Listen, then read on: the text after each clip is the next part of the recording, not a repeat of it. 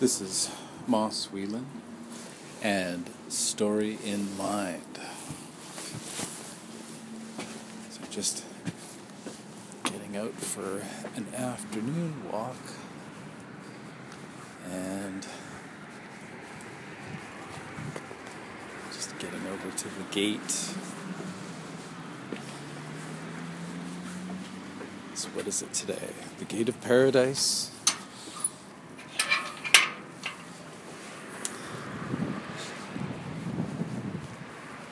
Uh I think we're halfway. We are we are into deepest darkest December. There's a bit of gray in the sky. I think I'll just walk by the guard dog and uh, see what's shaking.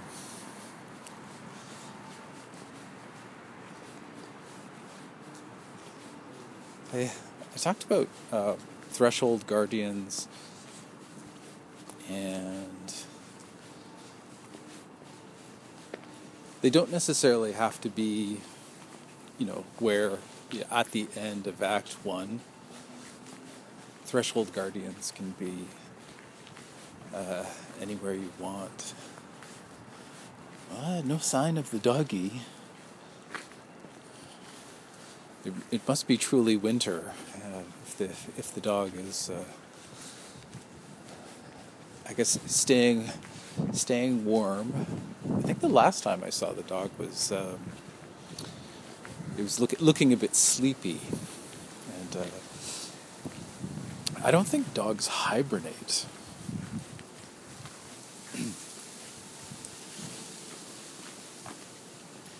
I, I miss the sound of the dogs uh, barking. Uh, not really. Uh, but it does remind me of a dog that uh, my uh, parents had. And I have I have that kind of sensibility. Some people don't uh, operate well around dogs or pets. We had a pet raccoon as well. The story behind that was that uh, a biology friend um, uh, was given a number of baby raccoons. Uh, the mother had been shot, that a, a homeowner had, had shot the mother and apparently didn't want to uh, you know, do the same to the uh, raccoon babies. So, uh, in s- just some way or another, it, it, just turned out that we got this uh, raccoon, this baby raccoon. And so we took care of it. Uh, it spent most of its time in uh, a cage or a box of one sort or another. It got quite a big cage in the backyard and it was al- always uh, feral to one degree or another. We attempted to take it out for walks, but uh, it would uh, freak out. Uh, and, and dogs would freak out when it's when they saw the raccoon or smelled it, and uh, it would rush over to a tree and climb the tree. You know, sort of we had the leash, and uh, eventually we let it go because it uh, it got it just it was just too. Um, I think I think there was a bite involved. Somebody got bit, and it was kind of the last straw. And it it wasn't a, it wasn't like a, the relationship wasn't like a dog say. Eventually, after that, we did get a, a dog, but it's very interesting uh, being around a raccoon and you know hearing its voice it would have a trill. Uh, and just say things you don't normally see or associate with raccoons.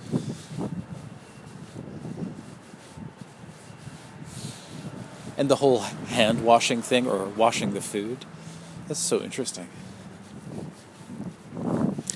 Threshold guardians. I'm thinking of griffins. I, I'm I'm writing a story with a griffin, but uh, part of the symbolism with griffins is that they, or the the mythology of them is that they guard treasure and that can be viewed uh, in, in one way or another.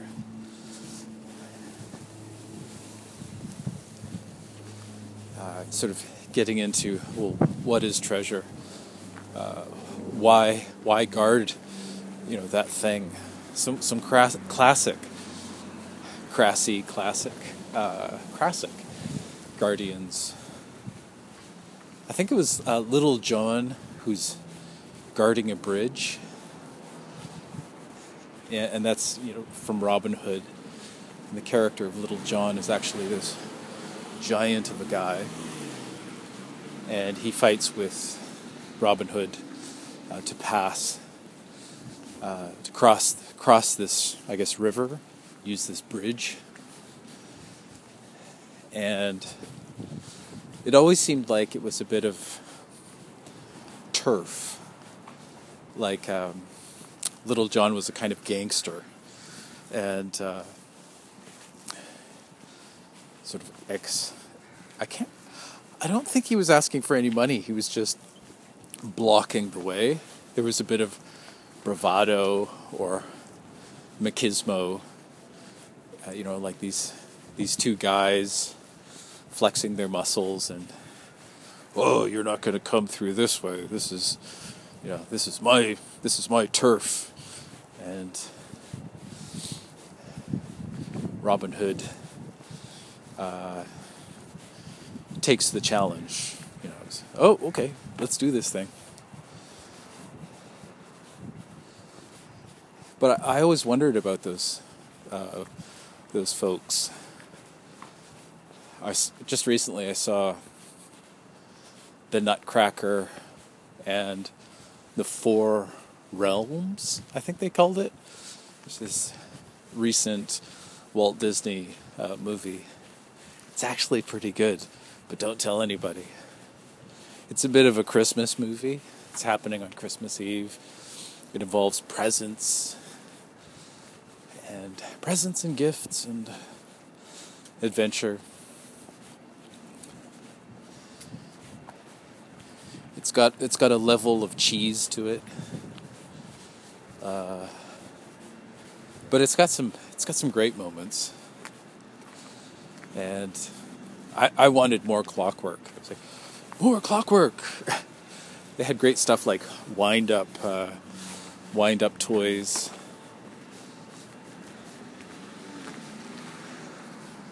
And yeah, so uh, but there was some moments in there where there was this guardian um, I think he was the Nutcracker, and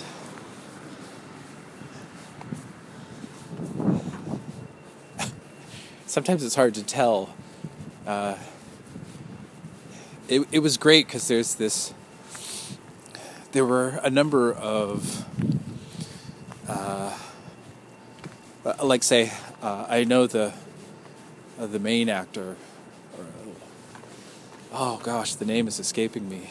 African American. And oh no, I can't believe I've forgotten the name, but you know, Shawshank Redemption. Uh, he was God in the Jim Carrey movie.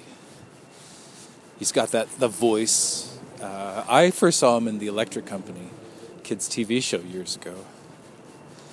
But anyway, so so here he is in a European movie. I don't think he even bothered to do his accent, which got me thinking of, you know, oh wow, you know, where's this guy from? You know, what's this? This guy's got this story. And he's got an eye patch, and but the actual Guardian uh, does have an accent, and I, and I was thinking, oh, it's kind of a kind of a British accent. So African British, I guess. But anyways, uh, So he's. So he, I, th- I think it's that he's, he is the Nutcracker in the story, and he's got. He's got this makeup. He had a bit of gold on the top of his lip that I kept, I kept staring at, going, "What's going on there? Is that supposed to represent all of the, the white, the beard and hair you normally see on a Nutcracker?" and he uh, his character stands uh, is standing uh, uh, once again is standing at a threshold guarding a bridge. It's across a, a small river.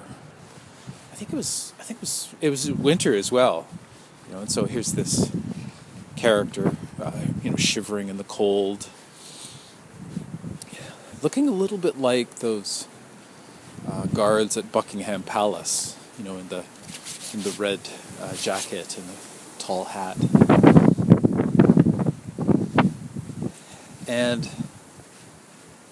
so so there's another guardian, but there's also this question of well, you know, how the how the heck is does that guard survive? You know, and there's got to be sort of a a switch, you know, a changing of the guard occasionally.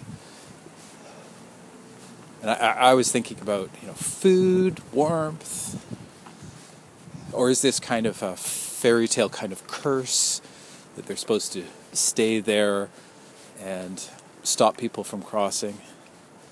It was a very cute moment where, when it's agreed that the crossing is going to happen, the the Nutcracker uh, does this clockwork kind of pulls this lever, a couple levers, and the the bar that's stopping a person from crossing this border is lifted.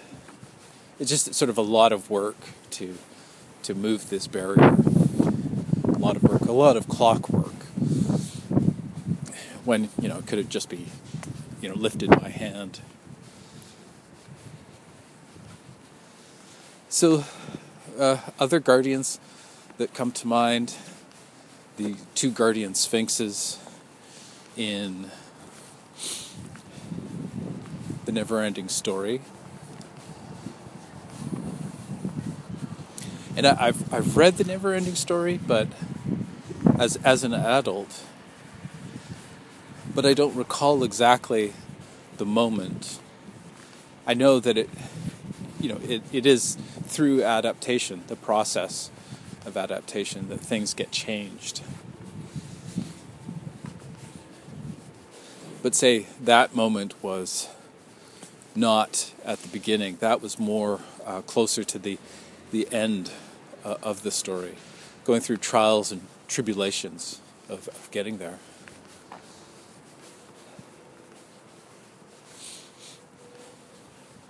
And so uh, you know, the position of the, the guardian. And so I guess I'm expanding it. So it's not just threshold, but it's some kind of guardian, somebody who stands in the way, say, like the, the Grail Knight uh, in Indiana Jones. It was something like the third movie, I think. Third or fourth movie you know, and we don't see this guardian until the very end. We're in the third act of the story.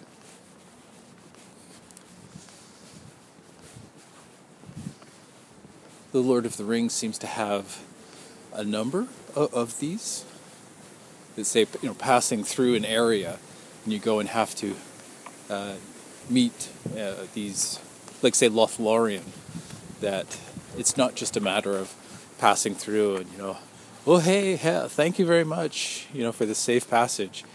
You have to go and meet these individual, individuals, have this encounter.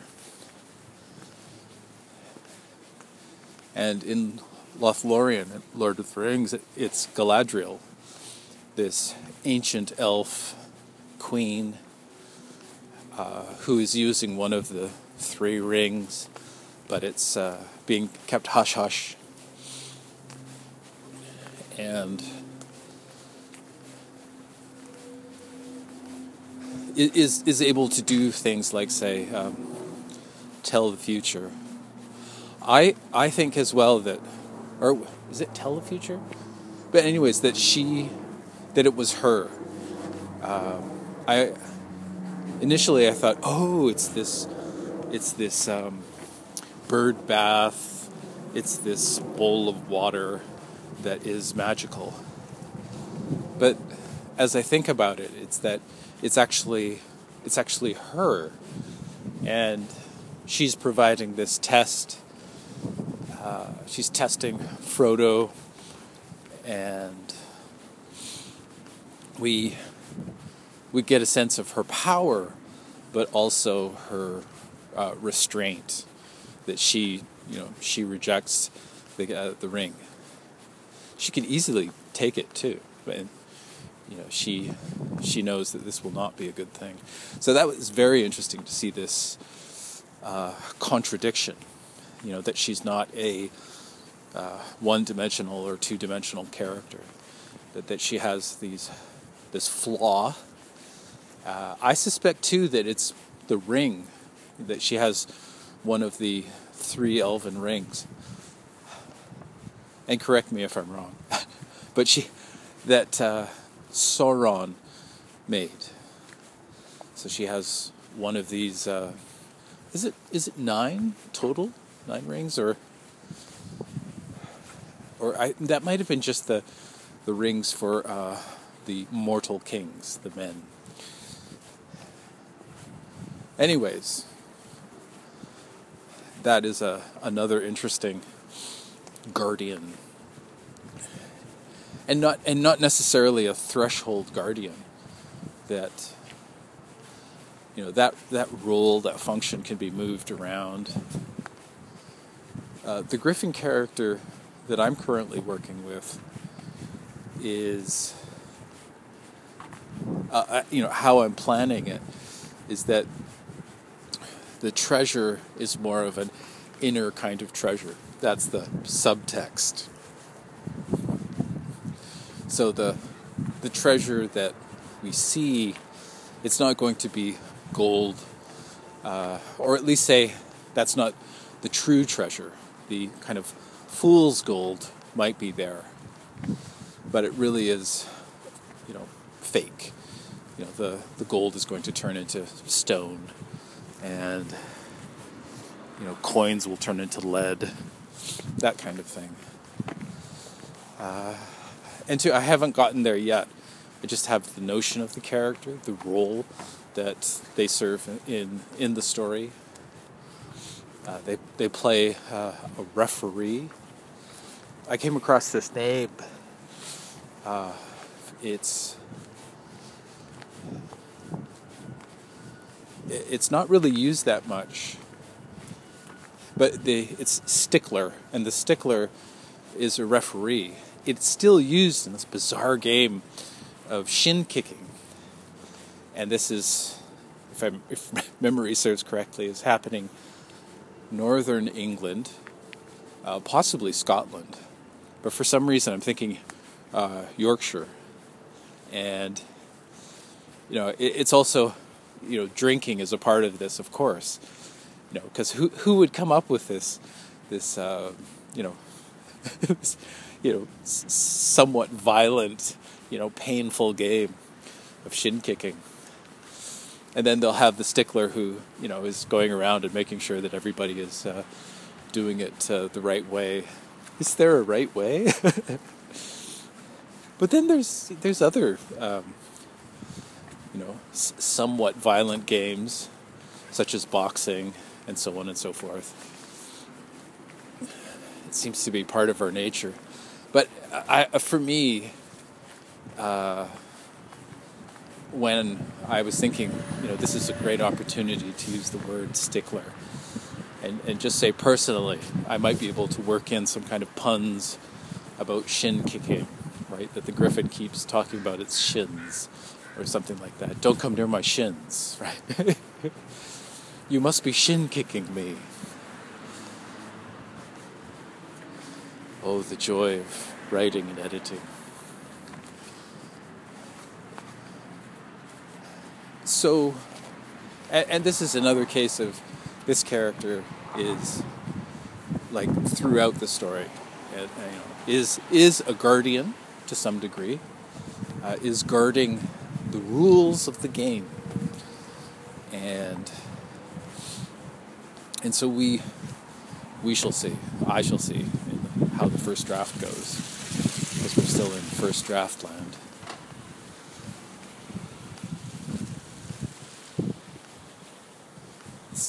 It's interesting, cream-colored car, slightly vintage, just pulled up, and there's something bright and glorious about it because it's it's a bit overcast. It is overcast, but it's not.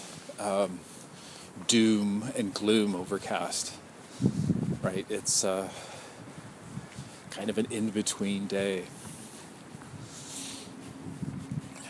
So this car just sort of like reminded me. It's like looking around. It's like, oh yeah, there's there's really a lot of the cars on the street are these muted colors, you know, and they don't they don't really shine. And, and two, that's not quite that's not quite right. It's just something about the color of, of the car. Favorite car colors uh, emergency orange, right? Or just anything that screams, you know, pay attention to me. I am inadequate. I need this color. Hot pink. The, the bold and beautiful.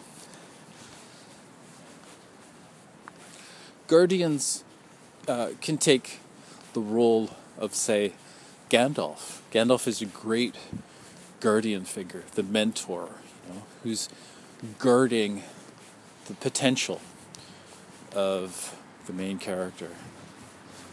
And what I love about Gandalf, especially in The Hobbit, is that he'll take off, right? He'll sort of uh, help help them out of a jam, and you know then he's looking ahead you know, what brought you back? Looking behind.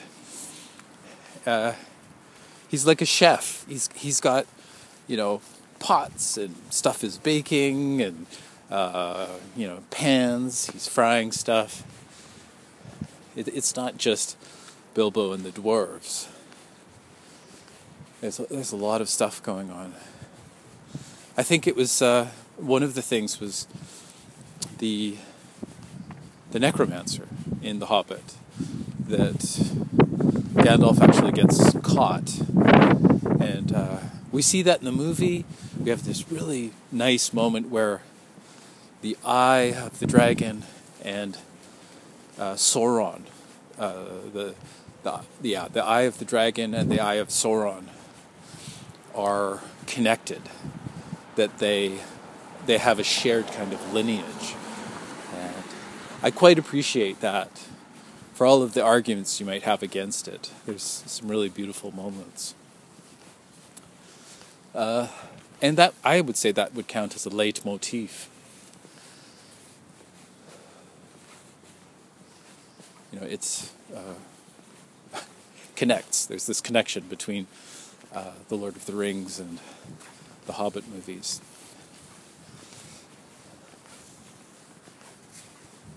So, uh, yeah, Guardians. There's a bit of a trope, um, a cliche, as far as the a trope, as far as the mentor uh, character goes. That so there's this. Oh, it's it's the death of uh, the mentor, you know, and it's it happens it happens to Gandalf. We have a death and but we have a rebirth. We have a uh, the Obi-Wan Kenobi in the first Star Wars movie.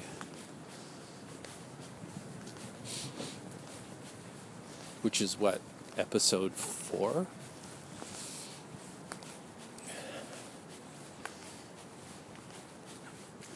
And that's a that's an easy kind of out.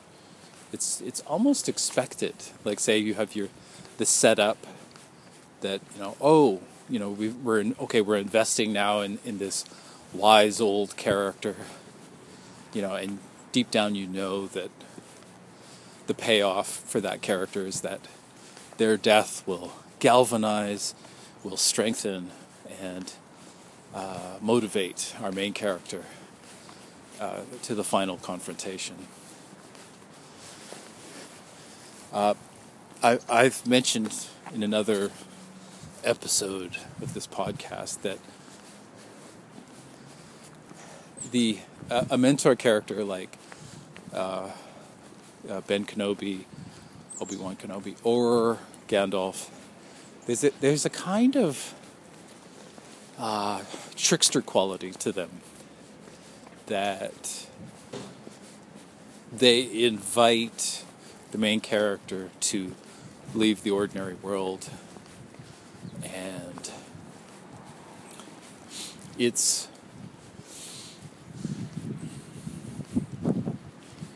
say say they, they, they kind of butter up the person right? There's a bit of a con game going on. Both of them want things to go a certain way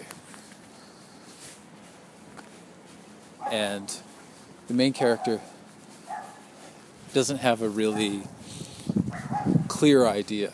It's sort of a vague idea of of, uh, of what's going to go on. And yeah, I, I, I like looking at that. I'm sort of thinking of both, you know, this old Jedi Knight and then uh, Gandalf, who's like this kind of angelic uh, kind of being. Maiar, I think it's called. But that they that they truly are kind of a bit sly, a bit foxy, a bit um, strategic. You know that they, you know they're they're looking for for people. They're looking, but they're looking for fodder too. They don't mind using people. You know, they have a they have a goal that they want to achieve, and they are at peace with uh, a kind of body count or a death toll.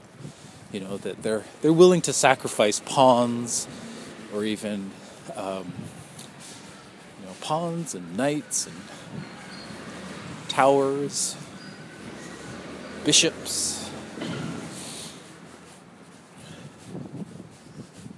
so it, it, it adds some complexity to the character. You know, instead of just the simple, uh, oh, you know, oh, this is a, a wise and kind uh, character. It's good to it's good to look at the role that they're playing, kind of get into their backstory. Um, why, why, why, why go for these kind of young, inexperienced um, people. You know, our our main character. Why on earth would you look for someone like that? Why not go to someone, you know, an experienced adventurer, right? You know, who's like I don't know, level thirty. You know, kind of superhero type uh, character. And I think the reason why is, you know, that it's part of the, the strategy is finding someone who is malleable, uh, easily manipulated, or, you know, that they can, you know, be shaped in a direction. Um, in comparison with others, right? They sort of, ah, oh, you know, I can use this person. And especially in the case of Gandalf, uh, I can see this, and and I love that notion, right? That they're they're not just the lovable old, uh, kind uh, Santa Claus. You know, w- what's manipulative about Santa Claus? There's the perfect word. You know, manipulative. I think that I think that that sums up the mentor archetype uh, quite well, or at least in the way I want to interpret the character.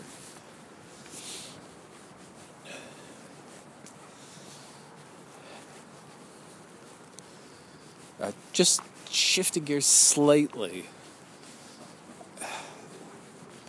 I, I just thought of uh, the gates of, of hell and Cerberus.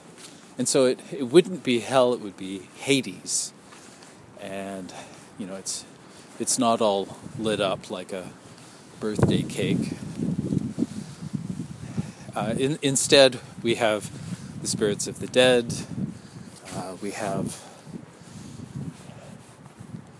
we have a, a, kind of a division, like say of afterlife, afterworld. You know, the good, decent people go to Elysium, and then uh, less so. Uh, the, you know, there's spirits that are you know damned or troubled by their life kind of like they're still. Um, it's just a different way of perceiving it than say we have now. Ooh, it's going to get windy.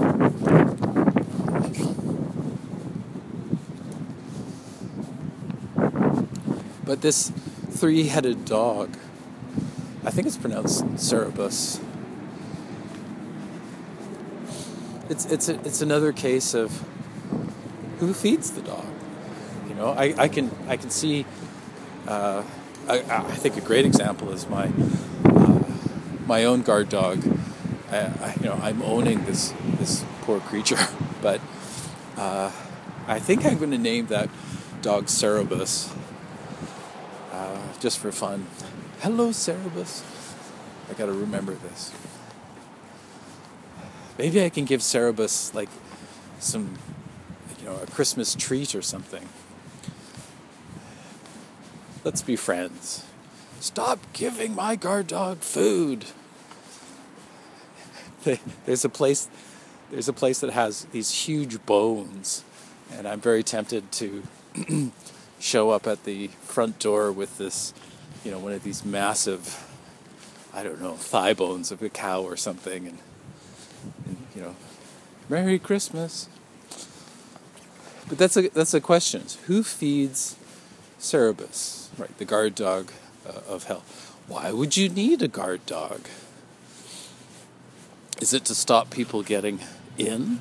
stop stop people from getting out? Uh, there's a whole process that doesn't quite make sense. Uh, that would be an interesting kind of paper, an essay to write up, and you know, trying to figure out the whole mechanics of it. actually, I'm just remembering, I have a guard, you know, in the book that I did, Greyhawk, there is the pink policeman. And the pink policeman is in this sort of fog that is in between my fantasy world of Terrapin and Vancouver. And there's a couple ways to read the character. I had one writer say, you know, why the color pink? And for me, it has to do with uh, the policeman, and uh, I grew up uh, calling uh, policemen pigs. That was the, the caliber of people that I was growing up around. And there, there's a bit of play there. Uh, pig in a poke. And a pig in a poke is this old uh, scam. Really, it's a scam, uh, meaning a trick you play on somebody else, but it's a kind of fraud to get money. So I have a bag. Inside the bag is a cat. I go up to someone, you know, and the cat is freaking out in the bag, and I say, you know, hey, would you like to buy a pig? And the person, you know, who doesn't open the bag, right, they're in for a surprise and that's where you, you that's where we get the term, the saying, the cat's out of the bag. You know, because the person buys this pig, you know, oh, I better not open the bag, takes it home, you know, gets ready to, okay, I'm going to kill the pig now. and the cat leaps out. So I was, I was, I was punning with this, and so I have this policeman that uh, is pink, and there's there's the word pig, and I'm not sure how. I think eventually I'll have the policeman sort of unzip a costume and reveal that they are actually a cat, something like that. But but this character serves a purpose. They're um, a threshold guardian. This threshold is in the first act. It's it's first uh, couple chapters, maybe maybe two or three chapters, and then we get this pink policeman. So it is a threshold guardian, but the threshold is not at the end of Act One. I think this whole topic for me is about you know just just because we have set you know archetypes. Oh here we have the mentor archetype. The mentor doesn't have to be an old man or an old woman. I'd like to see more old women mentors though. But also too i would like to see young characters and i would like to see uh, you know, animals, or say have, an, have a dragon that's a mentor. Uh, I'd like to flip it upside down too, and, and you know, the mentor doesn't have to die. Perhaps there is no death, right, through the whole the whole story. But uh, my pink policeman is uh, guarding a border.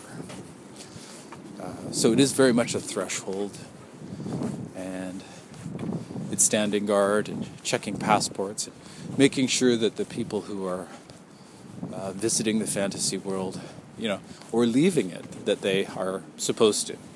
Do you have the proper papers, the visa? Do you have uh, do you have the passport? Other issues like say train tickets, things like that. and uh, it's an evolution as well. Because uh, I've I've written all of the manuscripts for seven books, and as I was going through, I would make changes, right, and then I would come back to the first manuscript and I would I would make adjustments.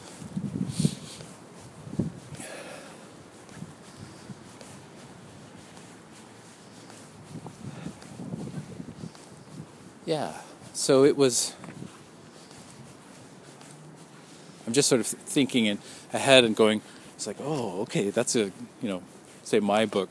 What about at the end of, of Act of Act One? And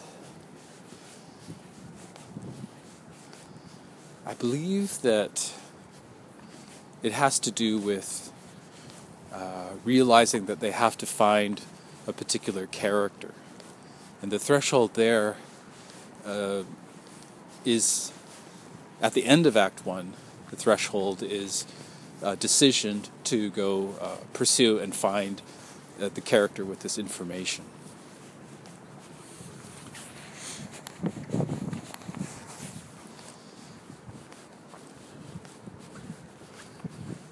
And so it, it doesn't necessarily have to be a, a physical threshold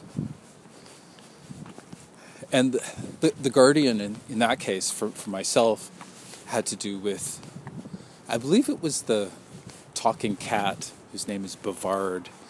And bavard was saying that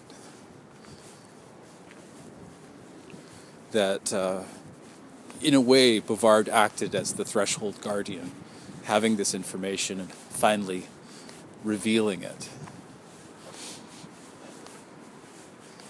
Uh, that character is very, very, very fluid as far as morality goes, and it's, or at least I always felt like I was not sure whose side uh, Bavard was on.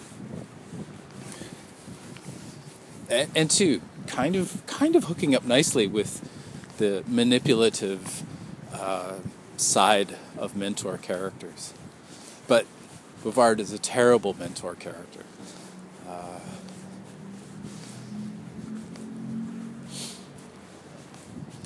Ish. He's helpful later, but it's all about his own uh, self interest. Uh, which is strangely enough, that does connect to Gandalf and Obi Wan Kenobi. You know, they have you know, self interest. Uh, and I, I, really love looking at those characters like that uh, because it makes them more complex and I think they called uh, Storm Raven or Storm Crow and just these this sort of um, ill omen harbinger of doom right? That that's that's how some people look upon uh, Gandalf. And then and then others, you know, sort of greet Gandalf and, and welcome him, and perhaps it's that they see Gandalf. Uh, they they have an inkling of who he actually is, right? That he is one of these Maiar.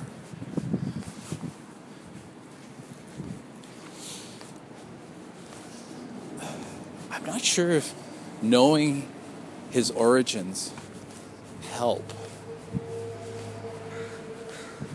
it almost further complicates because he's assumed human form. And I am assuming that originally he didn't look that way. Um, perhaps he did look, he always looked human, but I always imagine the Maiar as being kind of like beings of light or something.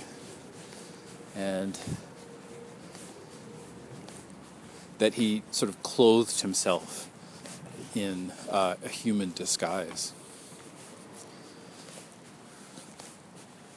I guess it answers why he survives the Balrog.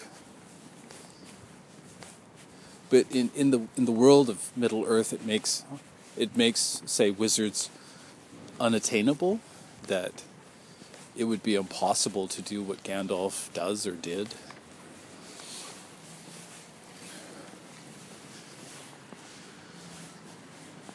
I love the notion of him as this traveling, not a traveling magician, but a sort of sideshow. You know, that he has this side business as, uh, you know, fireworks.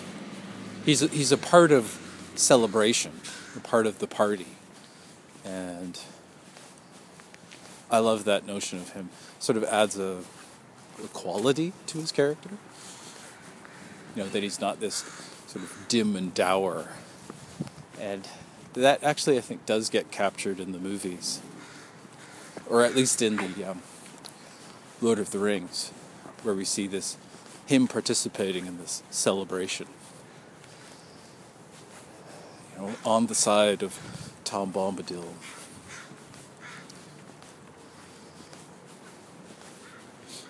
So let's think up some interesting variations of of, of mentors.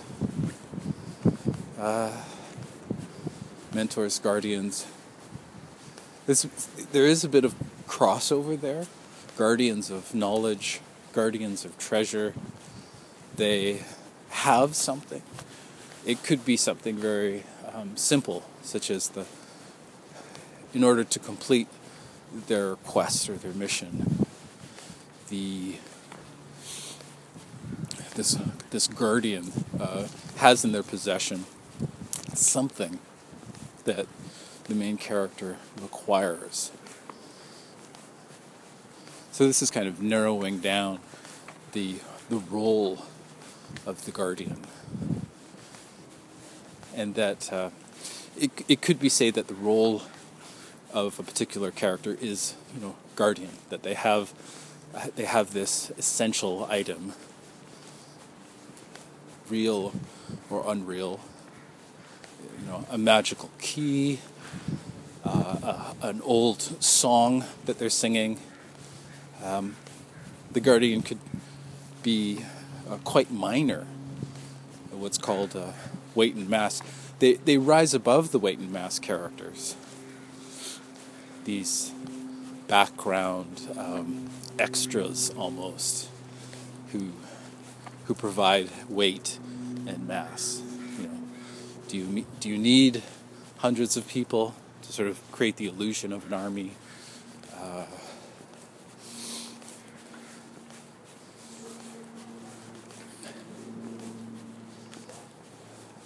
so it's a it's a it, it's a it's a nice way to encapsulate the purpose, say, of a character. Right? What is it? What is their role? What is it that they can offer? Besides the whoosh, the wind, besides the roles of, say, secondary characters who have this push and pull, you know, that they, it's almost like the, you know, these sort of two uh, spirits on the shoulders that you know are saying you know go that way. And then there's the arguing other side this tug of war. In a, in a sense you know they they are guarding uh, they have polarity. They're also mentors right? They have all this advice uh, go this way go that way. So i guess i'm i'm broadening now I'm looking at this role as that each character has a, a kind of polarity to them. And as well, each character has a bit is a bit duplicitous, you know, that they have two sides uh, to themselves. There is a point that everybody will sell out somebody else. You know, there is a point where whether it's a it's fear or whether it's sort of greater good you know that somebody will say okay i've got to go. I've got to leave to either you know to hide or go do the right thing. I don't know why but i'm keeping you think, thinking of star wars and the sort of duality of uh, luke and leia and just that they occupy opposite ends of the spectrum. You know, they're all talking about, you know, operating different, uh, different experiences. You know, Han has had a completely different uh, set of experiences, different outlook. They're they're all involved in doing somewhat the same uh, adventure, but they are uh, pulling in different directions. So now it's summing it all up. One one part of the Guardian is that there's there's a tradition that say when we have a character that's occupying a kind of guardian role that it's recognized. The reader, the viewer, person listening to the story, they will recognize the role.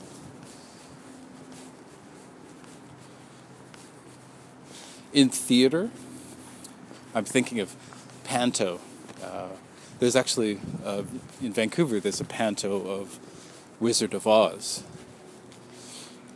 And you can see these, these roles at work. You have um, characters that are helping and hindering, uh, leading astray, and then getting you back on track. And I think that the Guardian has a, a bit of both. Uh, you know that you can you can load it in different ways. You can have the Guardian suggesting, uh, "Oh, going in you know such and such a direction," but that say arguing, you know, oh, it'll be quicker, right? But the cost is leaving the path that the character was originally set on. And doing so might seem advantageous at first, but you know, after after taking the route, you know, realizing that it's far more dangerous. So it's quicker but more dangerous. There's a bit of trickster quality to the Guardian. Uh, getting getting the treasure is not necessarily a good thing. Uh, the Hobbit is a great example of that. You know, uh, you know, if they achieve their goal of getting the dragon's hoard, uh, they haven't even figured out how to do that, and it's like they're making it up as they go along. I was always thinking that the dwarf uh, Thorin Oakenshield that he he hadn't maybe he didn't even think they would get that far, right? But that it was Im- important to do it. Perhaps blinded as well. Uh, you know, just sort of like, okay, we've got to do this thing. You know, it's like not even thinking about how how they're going to do it.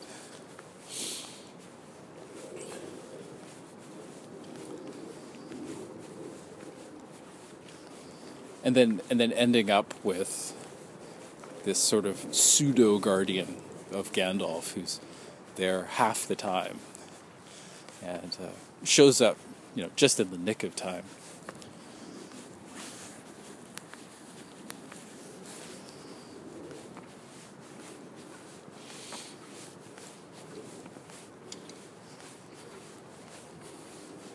You, you could argue that, say, the mentor role is offering the most important, say, um, guardianship, the you know, sort of treasure and operating the threshold. I'm just imagining a a type of trickster character who delights in pretending to be a mentor. You know, and then um, you know it reveals uh, that you know it's like aha actually I'm the trickster. You know and I've uh, I delight in uh, involving people in these adventures.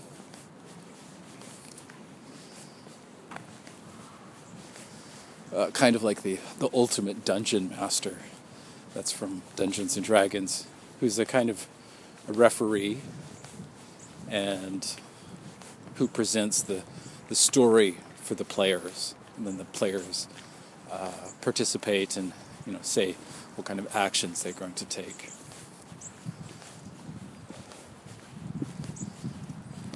But there's always a, a question there is, well, you know, who, who would do that? Who would sit down and not play? You know, who, who would sort of play all the monsters and villains and uh, the weight and mass characters. And there's there's lots of people, you know, that are, of course, writers interested in telling the story. You know, re- reading the story is not enough, right? They want to get in there and create this thing. And uh, there, there's a bit of devious there too, because uh, done well, story can change someone's mind, make them cry, make them angry.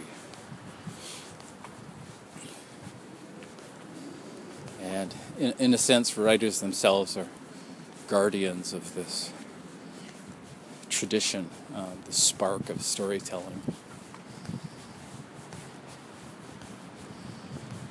It's a it's a beautiful thing.